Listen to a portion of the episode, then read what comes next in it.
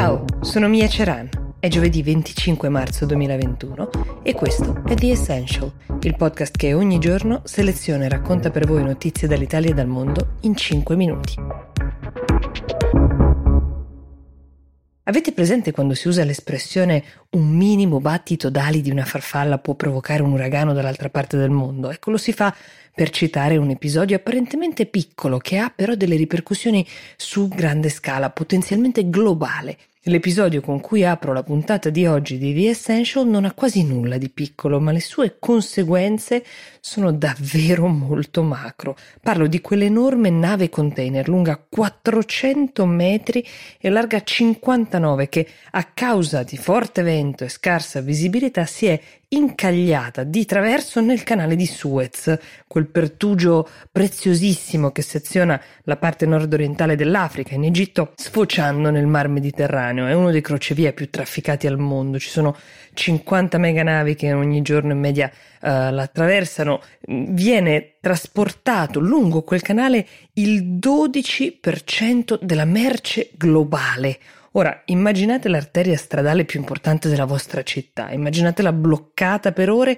e provate a quantificare il danno che genera alla comunità. Fate poi le debite proporzioni. Questo è anche il principale passaggio usato per portare petrolio e gas dal Medio Oriente al Mediterraneo, quindi all'Europa. La nave in questione, il mega container, si chiama Ever Given. Forse dicendovi che è lunga 400 metri non ho reso l'idea, provate piuttosto a immaginare quei container mm, metallici grandi che vediamo sempre sulle grandi navi e ora immaginate che questa nave ne trasporti 20.000. Per ora, mentre vi parlo, la stima è che ci siano 30 altre navi bloccate a nord di Ever Given e 3 a sud. Otto navi da rimorchio invece stanno lavorando per disincagliarla e rimetterla in navigazione, un'impresa che potrebbe richiedere diversi giorni e non è detto che sia eh, necessariamente con esito positivo. Ora, chiunque abbia della merce in transito in quel canale ha una legittima preoccupazione di non vederla arrivare a destinazione nel tempo sperato, così come tutte le altre navi che attendono eh, il fatto che venga disincagliata. Ogni container ha dei mittenti, dei proprietari, dei destinatari. Immaginate nel mondo quanti fornitori, clienti, debitori e creditori dipendano da quella merce. Ma quando parlo di effetto battito d'ali di farfalla parlo del fatto che per il timore che i barili di petrolio che passano di lì possano rimanere bloccati per diversi giorni, quindi creare uno sbilanciamento tra domanda e offerta nei mercati azionari internazionali, nella giornata di ieri il prezzo del greggio è salito del 4%, che è un aumento enorme, spostamento di capitali. Considerate che non è detto, come vi dicevo prima, che la Ever riesca ad essere disincagliata. In tal caso il tentativo sarà quello di alleggerire la nave che è per inciso la più grande che abbia mai circolato nel canale uh, di Suez, che invece è un canale stretto, soprattutto rispetto alle imbarcazioni moderne. Dicevo, um, potrebbe essere alleggerita la nave container di tutto il carico di merci che ha a bordo per ripetere il tentativo uh, di essere disincagliata e chissà cos'altro può succedere intanto nel mondo.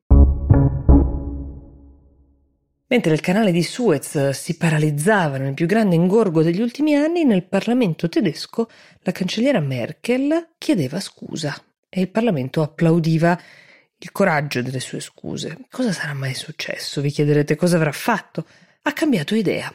Prima ha imposto un lockdown durissimo per le festività pasquali, sono tre giorni in tutto in Germania in cui avrebbero chiuso tutti i negozi, anche i supermercati sarebbero stati aperti solo a turno e poi ha deciso, qui è difficile capire eh, in base a quali valutazioni, di allentare invece le misure restrittive. Gli scienziati che analizzano i dati del contagio in Germania sostengono che dall'annuncio del lockdown a ieri, quando è stato eh, invece annunciato l'allentamento, nulla si è cambiato dal punto di vista epidemiologico per giustificare un tale cambiamento d'animo, ma molto è sicuramente cambiato nel paese. Ci sono state proteste con anche scontri e tensioni in diverse città della Germania per protestare contro le chiusure, che hanno visto anche protagonisti dei gruppi di estremisti che cercano sempre di infilarsi in queste situazioni, magari mettersi alla testa di ampi cortei per intestarsene la paternità. Ci sono state le proteste dei governatori delle regioni tedesche che godono solitamente anche di una certa autonomia in merito alle scelte da fare. Insomma, c'è stato un malcontento generale che evidentemente la cancelliera ha scelto di ascoltare e assecondare, un atteggiamento che molti sostengono